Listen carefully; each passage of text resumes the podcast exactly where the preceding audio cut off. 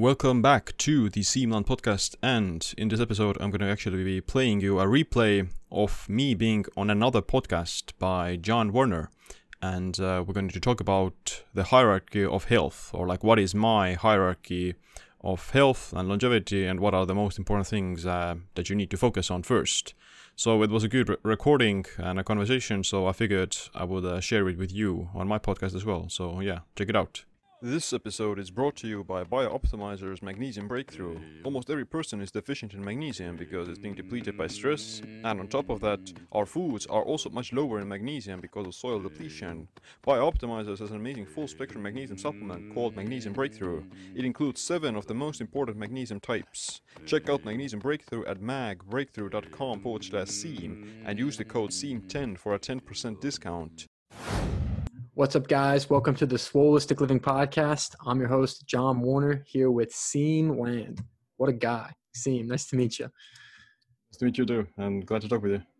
Okay, so today I wanted to take you guys through a post that Seam made recently on his Instagram called The Hierarchy of Health. So for those of you that don't have a picture in front of you, it's a pyramid, and you know it's a hierarchical structure. Uh, I'm going to run through everything real quick, and then we're going to kind of take it piece by piece. So the very bottom of the pyramid, got sleep and circadian rhythms, then time-restricted eating, then nutrition and diet, then exercise and muscle, then stress management, having a purpose, hormetic stress, supplementation, and there's a little graphic at the top. Does that mean anything? It's a little heart? No, it's just a symbol of health and vitality. Okay, cool, cool. cool. Um, so... I'm, we're going to kind of do this in a weird way. I want to take, he's such a wealth of knowledge on so many things. I want to go through his daily routine and everything. So we're going to see if we can get it done. Uh, sleep and circadian rhythms. Why'd you put that at the bottom? Yeah, well, well, I think uh, in my opinion, uh, sleep is uh, probably one of the most important things for staying healthy, and uh, also just uh, being optimized in terms of like your body composition and performance. So if your sleep is bad, then uh, almost everything else in your uh, health is also going to just fall off the rails eventually. Like sleep deprivation is associated with many chronic diseases, like, you know, uh, Alzheimer's, uh, insulin resistance, diabetes, obesity, cardiovascular disease. And uh, yeah, just uh, it's literally bad, like bad. It, it's a yeah. cruel and unusual punishment. You know, we can't even put people through sleep deprivation in prisons and stuff like that. Sure. Like it's torture. Yeah, uh, exactly. And uh, it's very, and you know, a lot of time people when they like they want to get in shape, they want to lose uh, fat, then they tend to focus a lot on exercise and diet, which are important, but they more often than not uh, neglect sleep. Uh, and this is like this very big. Uh, like a stigma in society of uh, I'll sleep when I'm dead, and uh, sleep is for the weak, et cetera, et cetera. That's a good point. Which is uh, like a huge misconception, and uh, it's a very, uh, it like ha- has a lot of uh, consequences on your uh, health and vitality. So like a lot of the times people may hit a plateau, they don't see any results, uh, and they they wonder what is the problem, like I'm doing everything right. And they may even think that it's they need need, need to push themselves harder. They need yep. to uh, have an extra workout. They need to, yeah, like drink more coffee or whatever it may be. Whereas in reality, out. they may actually just, uh, they need to like sleep more and allow the body to recover, because sleep is a time period where your body is recovering and yeah. uh, repairing itself. So if you're, you're making your testosterone sleeping, in your sleep, you're making, yeah. uh, you rebuild some of your neurotransmitters, you, uh, your brain actually kind of washes the, the water around its neurons, your cerebral spinal fluid. And it circulates yeah. it through your lymphatic system and drains toxins and all that. I love sleep. Sleep is like my thing, because yeah. I had insomnia from Lyme disease. Like real quick, wow. my short story, uh, didn't really care about health. Then I had a seizure in college, got diagnosed with Lyme disease, and was like kind of had to figure it all out. And uh, sleep, or well, insomnia and the neurological symptoms like anxiety and stuff like that were my main issue. And uh So I, I really do prioritize sleep, and I care so much about it that I kind of have shifted more towards the other end of things, and I'm sleeping so much and so well that it makes it so that I don't have to train as much, I found. Mm. Um, I, how often do you train? I know we're kind of skipping steps, but. Uh, well, I, I, I do something like every day, uh, mm-hmm. like even if it is like uh, a few sets of pull-ups, I'll do it yeah. uh, e- even every day. So uh, I do train basically every day, uh, like resistance training, uh, but uh, I do like some cardio as well, and uh, that would be like some longer walks or some like cycling or something, but I do that maybe maybe two times a week. So you're not, something. You're not like, so you're, you're doing it kind of in a different way. You're not like banging out one hour workouts, like three days a week kind of thing like that. Like, I know I, I do. I do. I, I do those as well. Like uh, I have, let's say like a harder session uh, every other day, like every other day I do some like a, like actual heavy uh, resistance training where I'll, you know, hit my near like one repetition maximums, et cetera.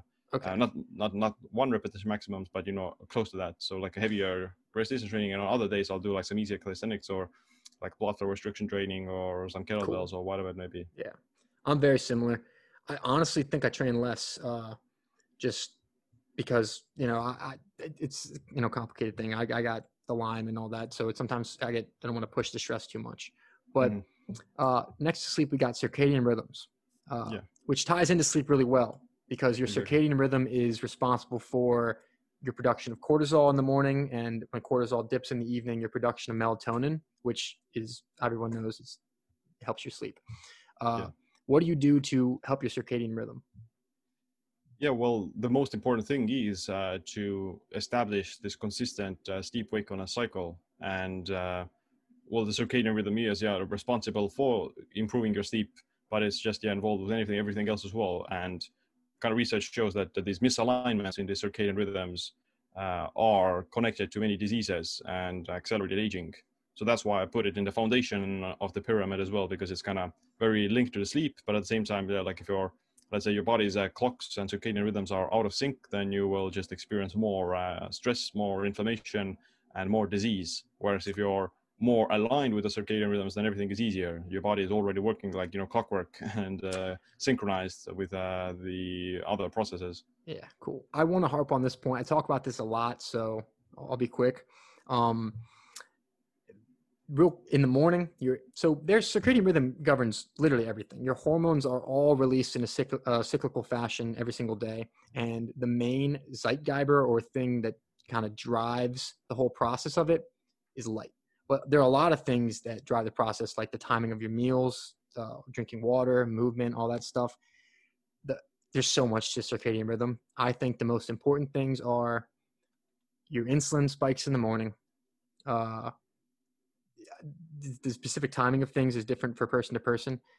Uh, your testosterone and your grip strength, they spike like between three to five p.m. Uh, and, you know, then and melatonin is supposed to kind of rise when cortisol dips, when the sun sets, because the main thing that, that kind of drives that whole process is blue light from the sun. So mm. are you, are you big on the, I know you're big on the blue light blocking glasses and stuff like that? Yeah, definitely. I do, I do use them. And especially in the evening when there is artificial light and they would like in, in, inhibit uh, sleep hormone production like melatonin. So using the glasses is a great way to just, you still, you can surf the web or use your computer before going to bed without uh, messing up your sleep. And uh, yeah, you, I do notice like a pretty big, uh, like, I do notice like a difference in my deep sleep uh, amount uh, if I use them versus versus when I don't. Yeah, they're, they're, they make such a big deal, such a big deal. Yeah. What time do you go to bed? Uh, I personally try to go to bed before eleven p.m. So it's usually like ten thirty is my goal to get, um, and the reason for that is uh, because, uh, you know, we, we mentioned these uh, cycles of hormones that happen throughout the day. So one of them is being growth hormone, and the growth hormone um, tends to be released most uh, around like eleven p.m. until two a.m. So I want to be in bed before eleven p.m. so that my body would kind of ride this surge of natural growth hormone. And, uh, you know, growth hormone is just very important for uh, slowing down aging, uh, repairing a lot of the body's tissue, burning fat, and uh, yeah, just uh, like a and building muscle. yeah, yeah, like it, it's not directly like a muscle building hormone, but mm-hmm. it uh, pre- prevents more of like the muscle catabolism or muscle loss. So it stops the uh, breakdown of muscle. So uh, you know, it's it's not going to make you build muscle, but it definitely helps uh, okay, cool. to prevent that. Cool. And do you wake up with an alarm? Or uh, usually no, I um, I just wake up with the, like the sunlight or sunrise. So uh, that's here. For me around like six or seven a m.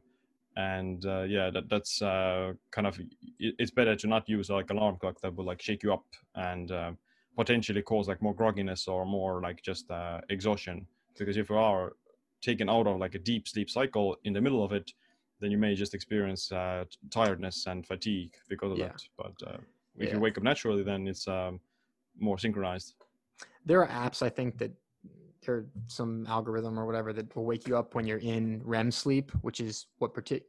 So way sleep cycles work is uh, you get a bunch of different sleep cycles. They're roughly ninety minutes uh, per night, but you go into different stages of deep sleep and then go into R E M sleep. And R E M sleep's when you dream, uh, and it's when you're most likely to be able to be woken up.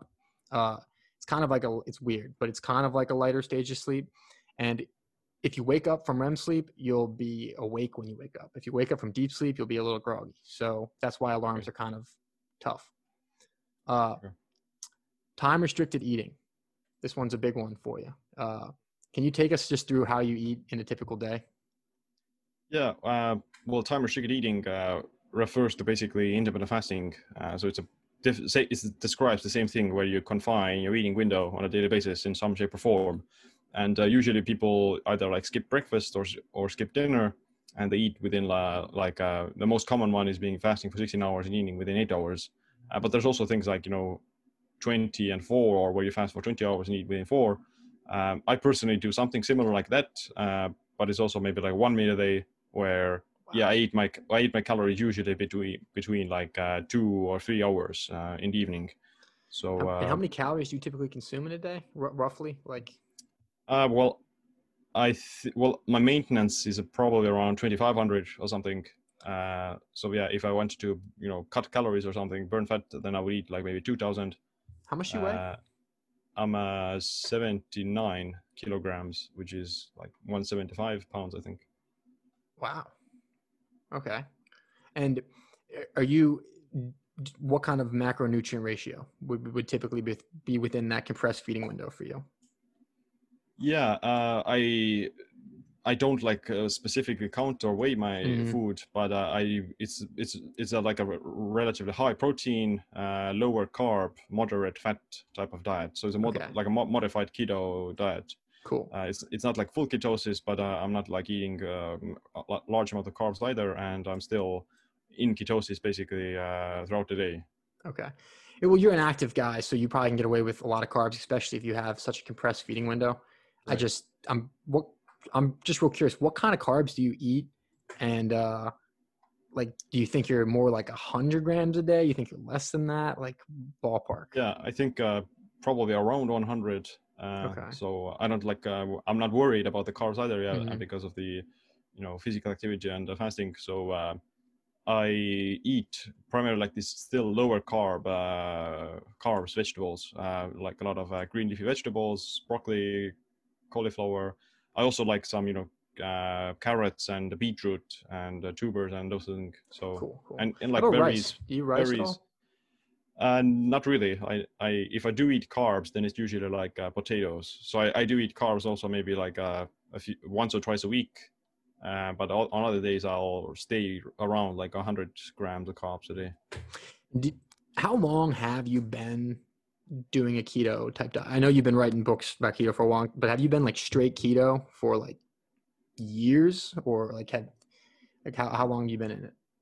Uh, well, um, I st- I st- first started it uh, maybe like four years ago, or even five years ago by now. So yeah, yeah that was uh, five years ago, and I did it more pretty strict for like two years. Uh, without like uh, frequent uh, carb refeeds. But nowadays um. less uh, strict with it. Uh, so, and uh, yeah, I primarily just focus on uh, keeping my carbs somewhat low and uh, eating them only based upon like uh, whether or not they need it. Uh, yeah, and, yeah, uh, yeah. What's my performance and so on. So I know you're real into, you're a biohacker, you know, but that means different things to different people. Um, I, this is kind of getting off track, but why do you do that? Why, why do you eat such a small compressed window and mm. Uh, do all these things to support your health? You obviously clearly have a very in-depth uh, daily routine, and people might be listening to this and be like, what the hell? What are these? I mean, these guys are, why do they do this? Right.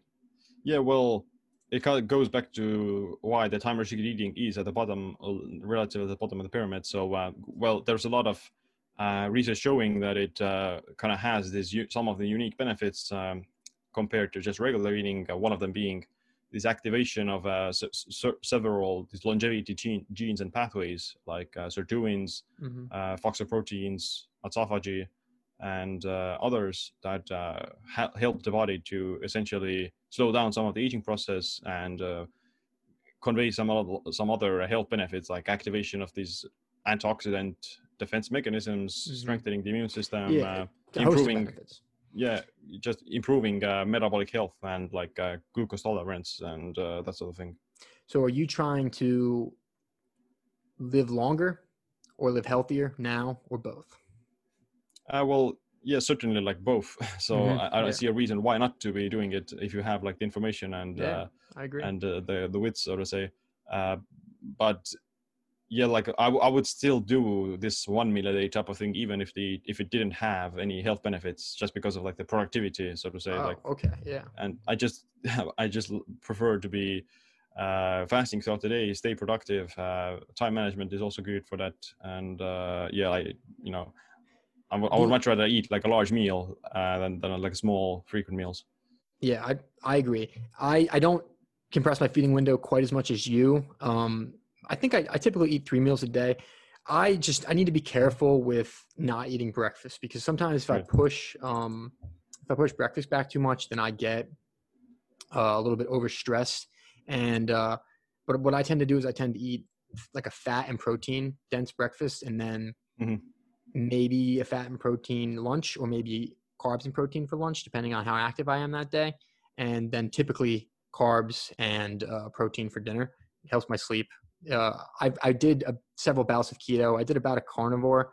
Um, I feel good on them, but I, I like carbs and, uh, yeah. I, I think, I, I mean, carbs are good and, um, I think yeah. I can get away with it. And, uh, I mean, I, I, yeah, I, there's, I think you, the biggest thing is making sure your glycemic variability isn't going crazy. And it depends how, mm. how strict you want to get with it, with the feeding window and all that. But for me, I find that if I'm fasting a little bit in the morning, especially if I get some, maybe some movement in or drink a coffee or something like that. Uh, and then I have a perfect day for me would be that like fast for a couple hours, then have breakfast with fat and protein and I'll stay kind of burning ketones a little bit. Uh, and I won't get that blood glucose spike in the morning. So I won't get that crash in the afternoon and I can stay productive. Um, and then I can usually eat carbs in the afternoon just because I'm so active and the, the the habits that I have don't necessarily let my blood glucose go crazy.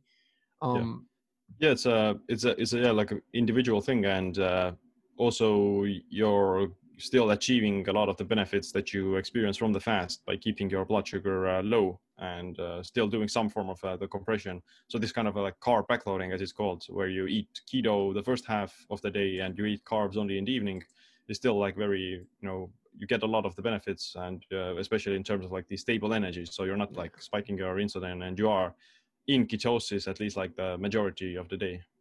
Yeah. And you think, I mean, the way I see it is if I, especially if I'm like, I go for a walk in the morning or something like that, and I get some sort of just low intensity movement. I typically don't go crazy with the workouts in the morning, but that's just also bumping, I'm bumping up my autophagy. So like you, every time you work out, that's, that's autophagy. So, you know, if, you, if you're going to kind of stack things so that you don't have to make your life super, super hard. If you want to make your life hard, that's fine. But uh, yeah. I know we'll talk about stoicism a little bit later, but um, that's, that's what I found to work best for me. Uh, yeah, totally. Yeah. Like there are things that also stimulate autophagy besides fasting and like fasting for longer isn't necessarily going to be better, so to say, and uh, it's not going to give you necessarily more autophagy. For example, if you are like fasting for twenty-four hours, but you don't do anything, you don't like exercise, you don't move at all, then you're not going to see as much autophagy as you would when you fast for only maybe sixteen hours, but you work out in the time frame because like the compounding effect of the fast plus the workout would still uh, yield you more autophagy results uh, than just fasting. I realize we haven't defined autophagy. Can you can you tell everyone what autophagy is and why you would want it? Yeah. Yeah, well, autophagy translates in, into like self-eating, and it's a body's uh, process, in, intracellular process that recycles this garbage and debris that accumulates there from uh, just living and uh, expose your exposure to various pathogens or uh, infections. Metabolism is messy. That's why we die. Yeah, I yeah, always just, am constantly saying that. Yeah, like, it just, it's, it just helps helps to clean house, and it's uh, associated with many health benefits like lower inflammation. Uh, in other in other species, it helps to like prolong lifespan, and uh, yeah, just uh, yeah, the idea is to uh, eliminate this garbage and uh, junk material. But it's also involved in many other processes, like uh, it's involved in like uh, fat burning to a certain extent. It's involved in the immune system, and uh, even even like uh, cl- you mentioned, the clearing out some of the the uh, junk uh, in the brain, mm-hmm. or, like through the lymphatic system. So yes. autophagy is involved uh, in that as well. So it protects against like uh, neurodegeneration. Yeah. So uh, this is just a personal question. I know on a lot of these ketogenic uh, like fasting graphs I see, they say like you don't get immune cell turnover until you're seventy-two hours into a fast. Mm-hmm. Uh, I would think that just be, just because they want to preserve those cells, that would be one, you, you need that. Once you, you lose your immune system, you're probably pretty frail. Uh, mm-hmm. You think it's that cut and dry? You think you're not getting any until seventy-two hours?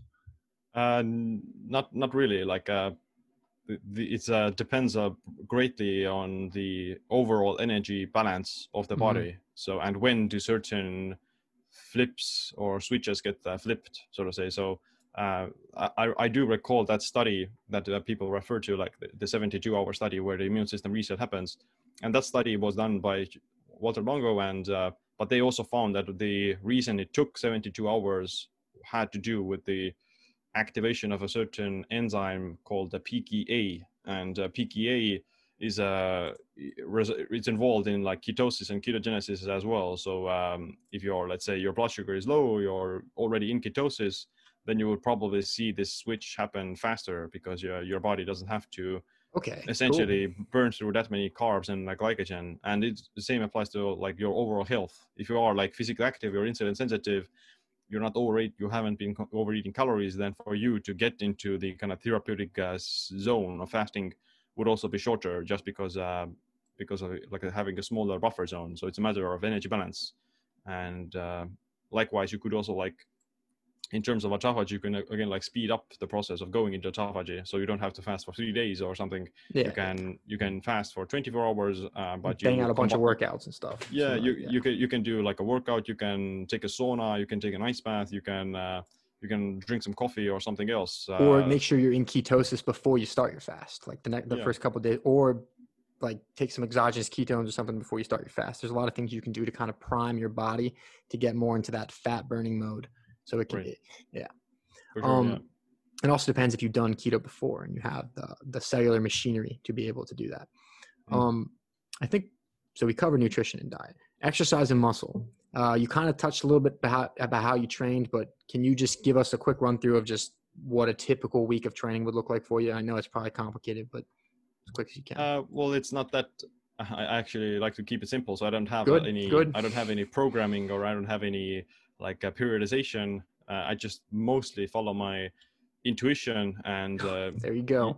Yeah, and like if I do train, if it's if it's if it if it is like a hard training day, then I do try to you know push myself uh, as much as possible uh, within reason, and uh, just to facilitate or give my body the signal to adapt. adapt and uh, Yeah, just on other days I'll focus on recovery. But ba- basically, I do maybe I I do like a try to do like a heavy resistance training type of workout for one day, and I follow it up with a rest day or some easy either some cardio or some easy movement. And that resistance training workout can either be like uh, like weights from the gym, or uh, calisthenics uh, with my own body weight, uh, and uh, I cycle that you know back and forth. So I, I do prioritize more like uh, resistance training and um, you know muscle. muscle uh, ex- exercises and resi- resi- heavy, heavier exercises. What are your favorite movements? Um, I well, I do like like handstand push-ups, and uh, oh, cool. those wow. are fun. But uh, like maybe muscle ups are cool. Uh, ring muscle ups. So you do you, you you tend to like the bodyweight stuff more, like the bar and like that, the calisthenic stuff, or do you do you, do you like barbell lifts? Kettlebells, like uh, I, I, I like the calisthenics more uh, okay. because it's like convenient and uh, fun. But uh, yeah. I do I do enjoy like a good uh, gym uh, workout as well with like uh, weights. Cool, cool. Yeah, I've been getting really into kettlebells recently. Um, they've been so convenient with this quarantine because it's like you know, I have two kettlebells. I think one's sixty-five and one's twenty-five, and uh, I had the blood flow restriction bands as well. And I've haven't I have the access to a gym now, but like back when I was like quarantined, quarantined, I didn't lose any muscle. I had a sauna that was kettlebells, blood flow restriction bands, and I didn't touch a barbell for about almost two months. And I came back and I was squatting like significantly more weight than mm. I left, which is crazy to me. Uh, like yeah. it, it's, it, I really do think that when you get your health dialed in, it's so much easier to keep muscle on and build muscle. Would you agree? Uh, yeah, absolutely. Like, uh, like uh, it's harder to lose muscle than it is to build it. Uh, and uh, maintaining muscle takes relatively little to no effort. You you only need like a maybe like a few working sets of some heavier loads uh, per week to maintain the muscle. And yes, you would have to be like completely inactive for uh, like weeks or yeah, several weeks in a row. Cool. Yeah. Good to know. Um, and especially like d- depends on the diet as well. If you're eating like a low protein diet or a calorie that's, restriction that's diet, then, then that's going to lead to more muscle loss. Compared if you're like keeping your protein high as well, then uh, you can uh, prevent uh, more of the muscle loss. I found that uh, my biggest things that I was doing in quarantine that I thought kept the muscle on was, well, I wasn't getting exposed to a bunch of load, right? So the blood flow restriction bands were, were really helpful for that because they kind of stimulate that satellite cell response like that you would get. Um, also saunas, saunas yeah. have been proven to prevent muscle loss when in the absence of resistance training. And like you said, a high protein diet, that's the biggest one for you. Like, yeah. Most people don't eat enough protein. Like, I don't know, most, I don't, I don't know like two people in my life that eat enough protein. uh, but yeah. Do, do you, How much protein do you think you eat in a day? You definitely. Mm.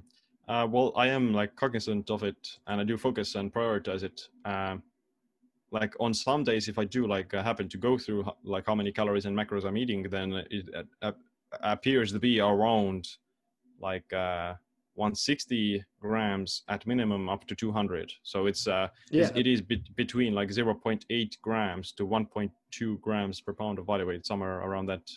That's exactly what I do. Like mm. the, the exact numbers. And I did not get that from you. That's wild. Um, all right. Stress management. Uh, what do you do to manage your stress?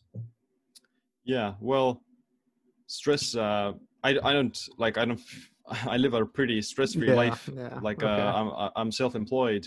I have my own schedule. I wake up whenever I want. I go to bed whenever I want. I'm living in a natural, like uh, environment with uh, no neighbors. And uh, where do you yeah, live? I live in uh, Estonia on an island, so, so uh, yeah, it's a it's a like a rural environment uh, with uh, very little like people, and it's uh, yeah like a beautiful place.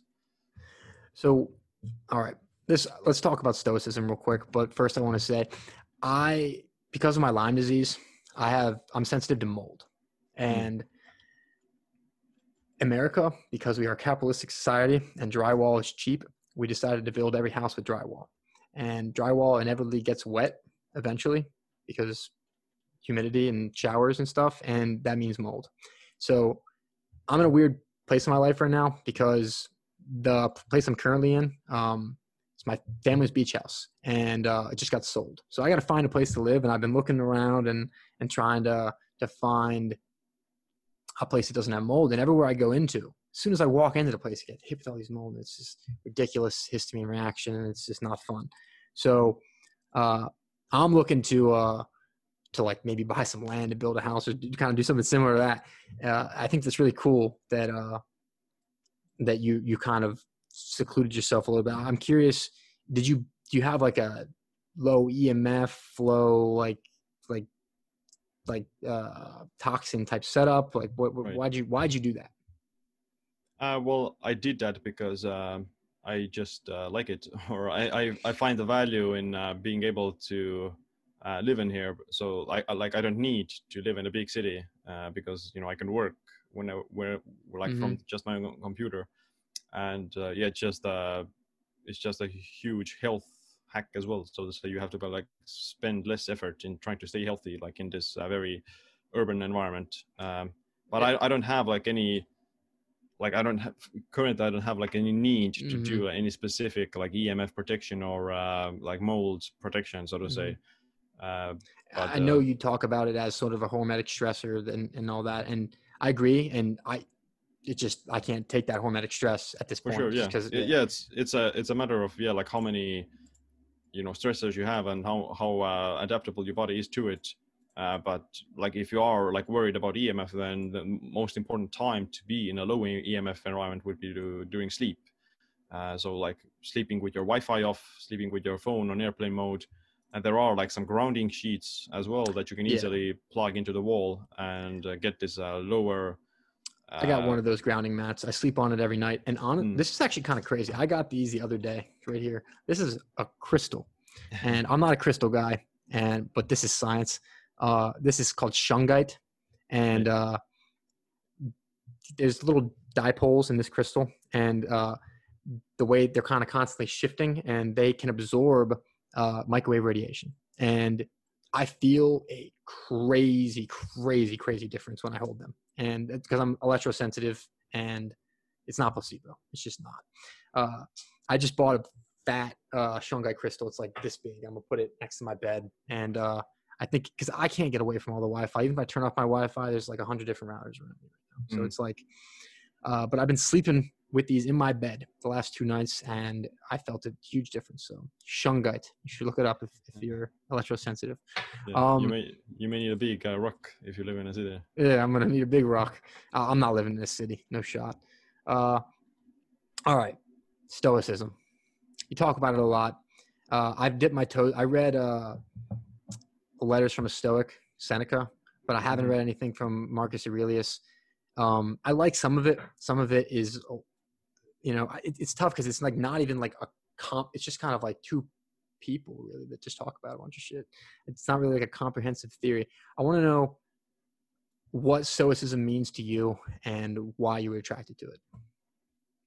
Yeah, well, Stoicism has yeah many kind of uh, like mean meanings, but uh, The, the biggest takeaway for me has been just to uh, take to, to kind of realize that the world around you isn't uh, like uh, it's not uh, out there for your benefit. It's a very indifferent world, so to say, and us as individuals are like a very small parts in this large whole, and uh, we can't really control it. Like we are very subject to uh, all the randomness and chaos that uh, is like inevitable. It's going to happen in some shape or form, and we can't really control it. We can only just uh, focus on controlling our own thoughts and actions, and kind of realizing that we are responsible for, you know, our own prosperity and uh, that sort of thing. And likewise, kind of realizing that uh, you know, because of this nature or because of the world around us, that it has a certain uh, way of being that we can't control. And we, our human bodies also have like a, their own nature. So let's say we have certain metabolic processes, we have the circadian rhythms, we have uh, like our psychology, they tend to follow also certain rules or laws, like these natural laws, so to say. And uh, we can try to ignore them, or we can try to fight against them, but that's going to just lead to more, you know, suffering and uh, discomfort, or like, you know, pain or whatnot, or like just, you know, disease, so to say. It's going to just lead to more oh. disease. In uh, essence, and we, you're saying accept reality on reality's terms. Right. Yeah. Like, yeah, to a certain extent, like you, you shouldn't uh, try to like, uh, yeah, make up for your, like, I don't like, you shouldn't try to, yeah, live against the way natural order uh, functions, so to say, because it's just going to be unreasonable, and yeah. it's much easier to f- go with the flow and just focus on the things that you can uh, control. You posted, you just put this up in your story. I was I was looking at this. Uh, you, it's a quote, "Desire makes slaves out of kings, and patience makes kings out of slaves." Uh, I think that's sweet. Uh, but what I, I mean, we're humans, right? So right. we gotta desire stuff, right? I mean, right so right. How, what, where do you where do you draw the line with desire? Yeah, it's it's, it's not, you know, Stoicism do, does have the connotation that it's Uh, masochism, or trying to deliberately put yourself through like discomfort, or mm-hmm. restrict yourself from pleasure or whatnot, uh, which uh, isn't necessarily true. Like Stoicism does embrace or does acknowledge the benefits of uh, you know, pleasure and uh, desires. It's just that it's never. It's the, the idea is to not become like slaves to them, or not become controlled by them, like through addictions or uh, procrastination or or whatnot, or distractions. You're always like rather than being controlled by your habits or your routines, you're you're the one who's controlling them, and uh, you also condition yourself to not take things for granted, and you don't uh, like uh, you don't uh, like start to you know lose your grip on things, so, so so that you can't control it. Like for example, a lot of the Stoic practices are uh, related to distance distancing yourself from these uh, pleasures every once in a while, like fasting. Like rather than being gluttonous and eating all the time, uh, you you know take a one a few days of the week or something where you eat a boring diet, like or practicing you, discomfort a little bit. Yeah, yeah, just putting yourself through this discomfort deliberately so that you got get used to it, uh, so that it wouldn't be scary, and uh, so that uh, you would also appreciate your pleasure and uh, the fortune that you have uh, much more. So like you know, I was yeah, I was up, like up needs like, now up up needs down. Uh, good needs bad, right? So yeah, if if you're only in the good, it, it, you're you know our, our nervous system, our nervous system detects uh, changes, mm-hmm. right? So like think about if you're in, if you're listening to loud music, uh, it, or if you're in a concert and somebody talks at the same voice, you're not going to hear them because it's not a change in uh, vibration, and. Uh, I think that if, if you're spending too much time in this gluttonous pleasure, like you talk about, yeah. uh, it stops becoming pleasurable. Yeah, uh, yeah it's it's uh, called uh, hedonic adaptation. So uh, our, our our human psychology and bodies are able to adapt to any, like whether they be ups or downs. Like we can adapt to an increased level of happiness, or we can adapt to a decreased level of uh, happiness, so to say. So uh, you know, if you are, let's say. A good example is uh, sugar. If you eat a bunch of candy and sugar all the time, then your taste buds become uh, habituated with it. So yeah, like you you need more sugar to hit the same uh, feeling and uh, to get the same pleasure. So you constantly up the dose like an addict. But uh, if you were to be mindful of that and uh, you either, you know, skip, you, you don't eat sugar for a, a while, then uh, your taste buds resets, your uh, psycho- psychological attachment to that food also uh, gets lower down. So uh, then like uh, eating sugar actually becomes too stimulating, or so to say, so you become used to it and you actually start to enjoy like healthy food, so to say, because you, you know, you yeah. you uh, yeah. distract, you d- distance yourself from that uh, for a short period of time. one hundred percent. And the same can apply to like, uh, you know, these other, other forms of uh, distancing yourself from pleasure. Like uh, you can, you can avoid social media, you can avoid sexual encounters, you can avoid Uh, sleeping on a bed, like you can sleep on the floor or something. And uh, even like like the biggest kind of realization I had, or one of the ones uh, with this, was when I was in the military. So uh, you had to sleep in like the rain and in the snow without uh, any like uh, real, you know, warm blankets or something. So you kind of realize, okay, so even sleeping in a bed, even sleeping under a roof, whatever kind of roof it may be, is still better than sleeping, you know, underneath a bush somewhere yeah. in the middle of and the forest. And I'm sure you still were able to go to sleep, and in the end, it wasn't that bad, right? Yeah, like, yeah, you know, yeah. It wasn't. It wasn't like yeah that I died. That I died. You just have to you started to shiver a lot, and you eventually did, did fall to sleep. But uh, the point was that yeah, like you realize how fortunate it is to have just a roof over your head, and how fortunate it is to you know be able to dry your uh, clothes or mm-hmm. uh, yeah, like stay dry at all in the first place. That's cool. That's real cool. Uh, so it, this kind of ties in a little bit to hormetic stress, uh, practicing discomfort, right? So that's that's a big theme that comes in with Stoicism. Uh, hormetic stress is is the same kind of thing. It's practicing discomfort. Uh, and so hormetic stressors are little tiny stressors that uh, if your cup is full and you can handle it, all right, that if you add them to your life, it, it's it's you kind of practice being stressed out and you develop more of a stress resilience. Like that's really simplifying it. Obviously each different hormetic stressor has its own little feedback loops, but some common hormetic stressors are exercise, right? Exercise is a stressor. Uh, cold, it's a stressor. Heat, mm-hmm. it's a stressor. Uh, fasting, it's a stressor. But because our, you know, we're, we're animals, right? And we adapt to stress. That's like the whole thing of biology. Uh, when you put yourself through controlled stress like that, you become more resilient. You adapt to it. So how, what kind of hormetic stressors do you use in your life? Yeah, well, one of the ones you already mentioned, like exercise and fasting and uh, yeah. saunas. So uh, some other ones can also be like ketosis. Cyclical ketosis is a hormetic stressor, so that uh, your body becomes like uh, conditioned to, you know, not be reliant on carbs, mm-hmm. and uh, also be able to tap into ketosis uh, faster. Um, some other examples would be like uh, sunlight is actually like a hormetic stressor. It causes like some small amounts of damage, uh, U V radiation on onto the skin, and, you know, helps to synthesize vitamin D and uh, actually that's good. That's a good protects point. You against uh, you know, sunburn to a certain extent. But the key key uh, you know, aspect of all this hormetic stressor is the dose. So uh, it always matters, the dose and the, the frequency and the volume, so to say, that uh, if you if you're not able to handle something, uh, a particular stressor, then it's going to be actually harmful and it's going to cause them damage. So if you are like getting sunburned immediately in the first day of summer, then that's you that's you, that's you overdoing it. It's not that the sunlight is bad; it's just that your body isn't able to handle that uh, radiation.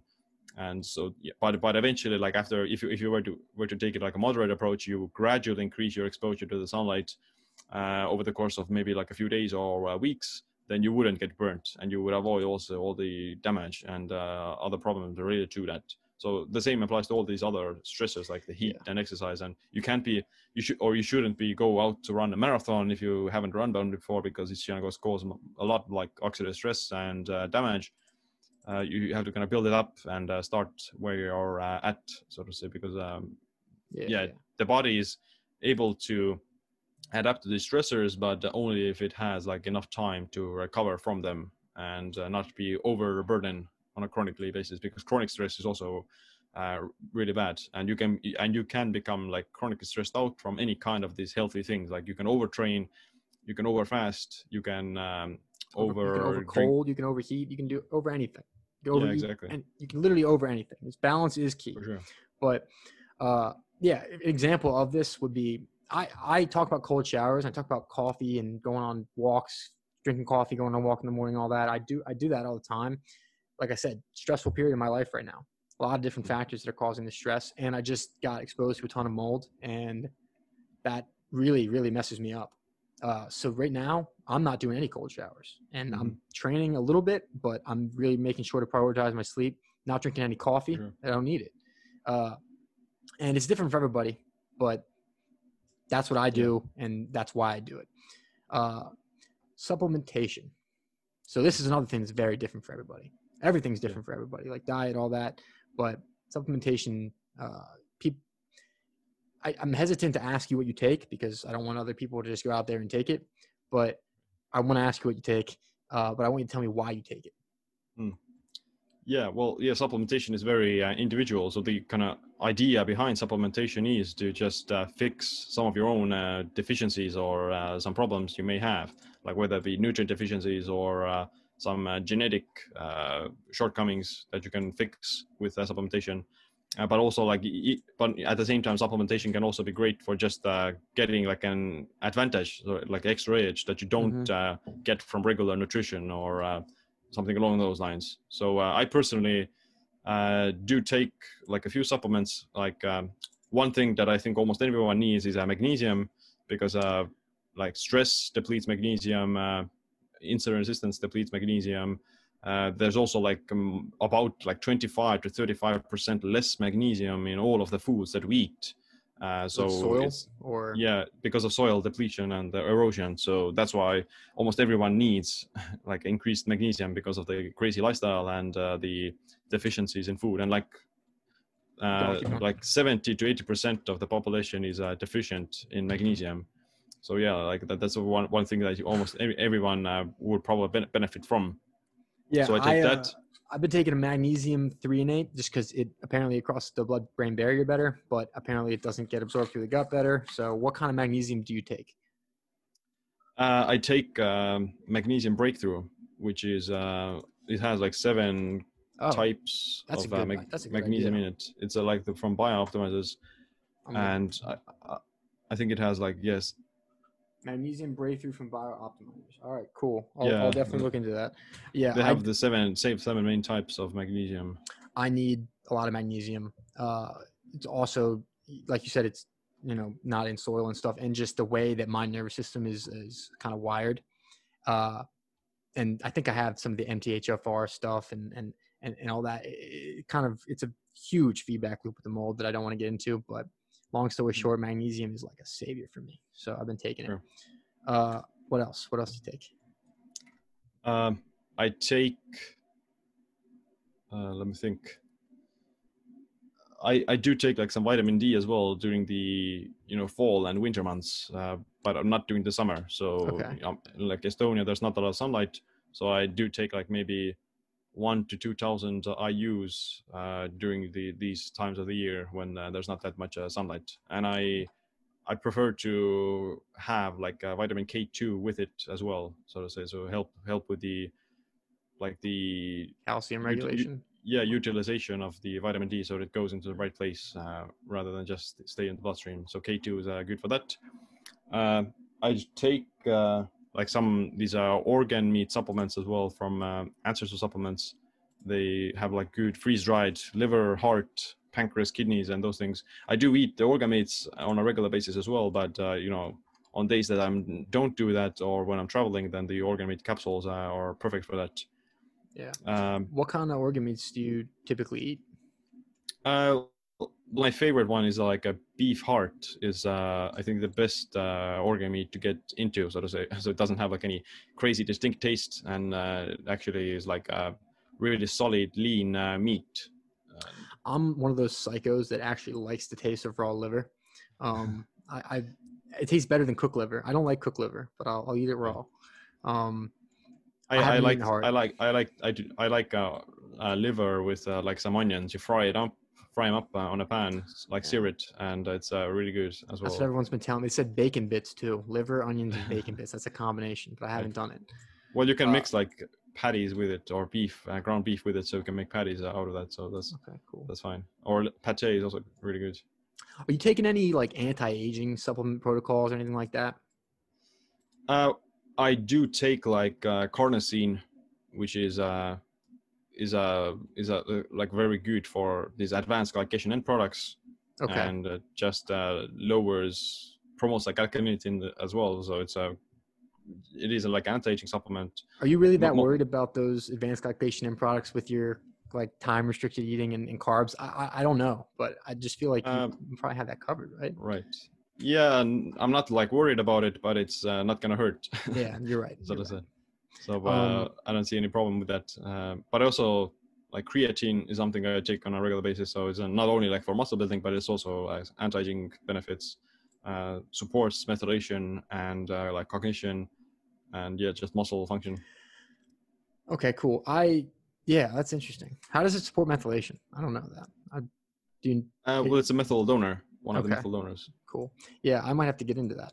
I used to take creatine uh, back in the day, and I, I did feel uh, an increase in cognition, but um, that's interesting. Okay, cool. All right. It's gonna it's gonna have like a larger effect if you're deficient in creatine. So mm-hmm. like the studies show that uh, like vegetarians or vegans, they, if they take creatine, then they do notice like increased I Q and increased cognition. But uh, it's less uh, pronounced in people who eat like animal foods and meat. Yeah. So when I've gotten blood work fairly recently, and uh, I, I I have the high protein diet like you, so my creatine's always on the higher end of the spectrum. Um, do you think that there's any potential detriment to, well, I mean, there is, but like, are you worried about maybe bumping it too too high, taxing the kidneys a little too much, or? Uh, the creatine or the protein? Creates, well, high protein diet plus right. creatine supplementation.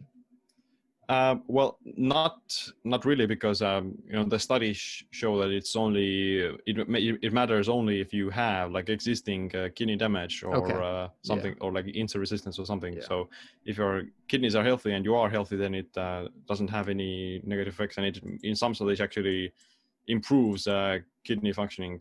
Uh, okay. Like pro- protein, not uh, like if you're healthy, so to say. So I'm I'm not like really worried yeah. about that. All right, cool. I might give it a shot. Um, awesome. And you, and like if you are worried, then uh, you can just uh, increase your like hydration. Make sure you're mm-hmm. drinking enough water uh, because dehydration can tax the kidneys. And uh, then uh, like like maybe some uh, like a, you know, baking soda can also lower the pH and like uh, cool off the kidneys, so to say. So you can take like some baking soda. Not, I wouldn't recommend taking it with the meal, yeah, but yeah, yeah. like in, in in the morning, a little bit of baking soda can uh, lower some acidity and uh, buffer the kidneys. Cool. Uh, but other than that, uh, there's no um, real concern that I personally yeah. have. Just if, drink for water a healthy and, person, yeah. yeah. Um, okay. So last thing, we skipped this. It's on. It's like the middle of the pyramid, but it's important. Uh, having a purpose. Yeah. What's your purpose? Uh, well, the well, my purpose uh, tends to be just being. Well, it's, it kind of shifts all the time. So my, my mm-hmm. kind of meta okay. purpose, my meta purpose is to always follow the purpose, whatever it may be. All right. And like, uh, because, uh, you know, what, what I think may be my purpose right now may not be my purpose in like five or ten years. Uh, so it's, but, it, so it, this is something that it, it, this is confusing to people, because do you believe that there's an overarching meaning to life? I know this is a big ass question, but right. Uh, like just meaning for everybody. Right. Well, I, I think uh, it's more uh, what we what we uh, make ourselves, what the meaning, what we make the meaning to be, mm-hmm. and what we make our purpose to be. So we, it's something that we have to kind of find ourselves. Yeah. And uh, yeah, we depend. It depends a lot, like just your past history or like circumstances and like events that have happened to you. But it's primarily determined by how you react to those events and what kind of. Uh, Uh, what kind of uh, interpretations you made of those events. Like, you know, yeah. like one of the best books about this is uh, Viktor Frankl's Man's Search for Meaning.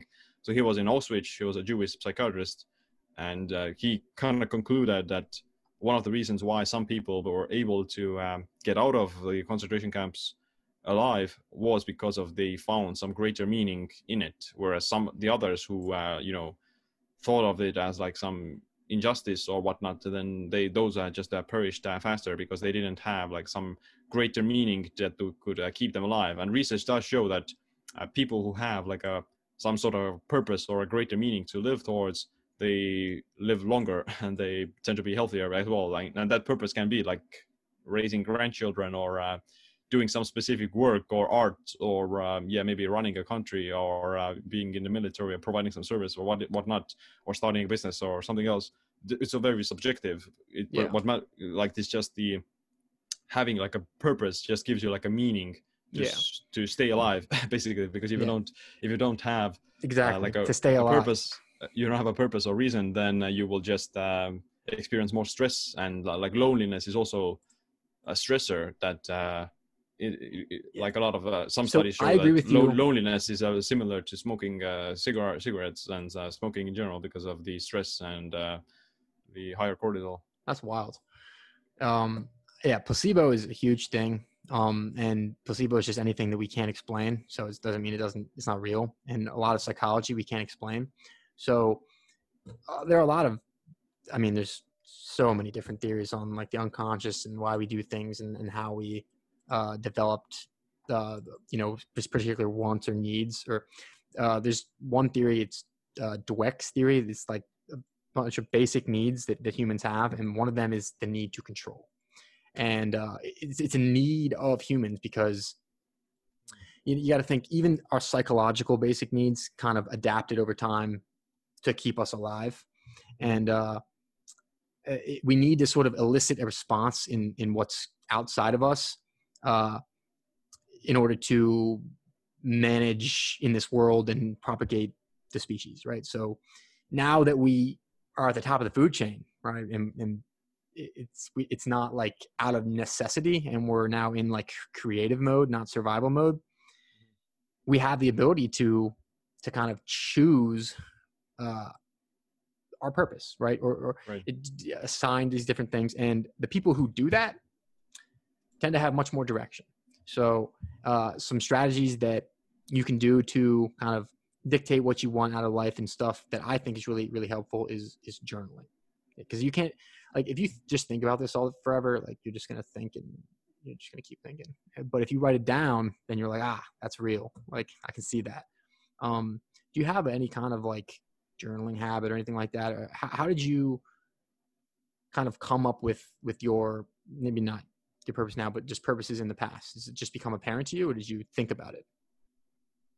Um, Well, I have uh, journaled in the past, and mm-hmm. uh, they did help to clarify a lot of things.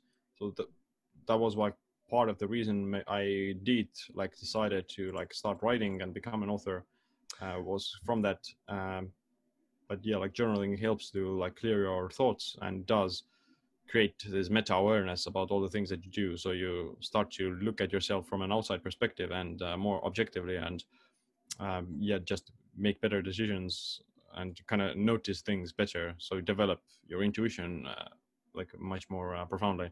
And the other, other things as well, like, you know, meditation helps with that. Just uh, sitting down and being quiet or not being distracted by like whether social media or uh, food or other people or yeah, like that, that sort of thing, because uh, like it's very like one of the people are afraid of their own thoughts and they're afraid of uh, their own uh, inner dialogue, because they're like some negative thoughts and emotions tend to boil up from that. But if you mm-hmm. sit there and you let those thoughts arise, then you can actually start to analyze them and you realize, okay, why am I doing certain things? Uh, what's the reasons? Uh, and yeah, what do I want to do instead? Yeah, that's cool. And that's like the intellectual approach to things. And that's what I tend to prefer, because I'm like a doer. Not, I'm, I'm, I, I meditate, but to be honest, I don't really like meditating that much. It's not that, you know, it's not that fun. Um, but you know, there's the, the, the more passive way to do it, where you just kind of let your, you can observe, you can observe your thoughts, or you can just kind of like, that's a thought, and just let it kind of go. I'm like, oh, that's mm-hmm. another thought. Let it kind of go. Uh, and you keep doing that. You realize all these thoughts just keep popping up and they just keep going and nothing else changes, you know? So It, it, it, that can be calming to some people for sure. Uh, all right, last thing, you got any quote that's that's stuck in your head or anything you can think of? Mm. Yeah, like I cool. think my I think my favorite quote um, most of the time is uh, by Carl Jung, and he said, "Shit, uh, I am not what happened to me. I am what I choose to become." I think something along those lines. So it's basically means that it, it doesn't matter what the outside event happens or something. It's uh, your own response is going to determine, you know, what's going to the end result be. So yeah, it's a it's a matter of choice, so to say. Like uh, I don't want to be in the winds of uh, you know randomness or, and uh, be controlled by those uh, random events. I would much rather make it very conscious and deliberate, so to say. So it's I almost like. Uh, about like one of the th- biggest things I'm like I'm not I'm not uh grateful for uh, maybe being able to like learn or started to be healthy at this young age. I'm much rather more grateful for being like deliberate about all those things that I have done, so to say. That's it's not uh, that everything I have done is a matter of my conscious decision to do those things. Like I don't have any it's it's not like the, it's my nature to be I don't know healthy and productive, so to say. I'm, everything I've done is just a matter of choice and uh, like uh, yeah putting in the work, essentially. Interesting, man. Hell yeah. All right, it was great talking to you uh, and I hope we stay connected. All right, have a good rest right. of your day.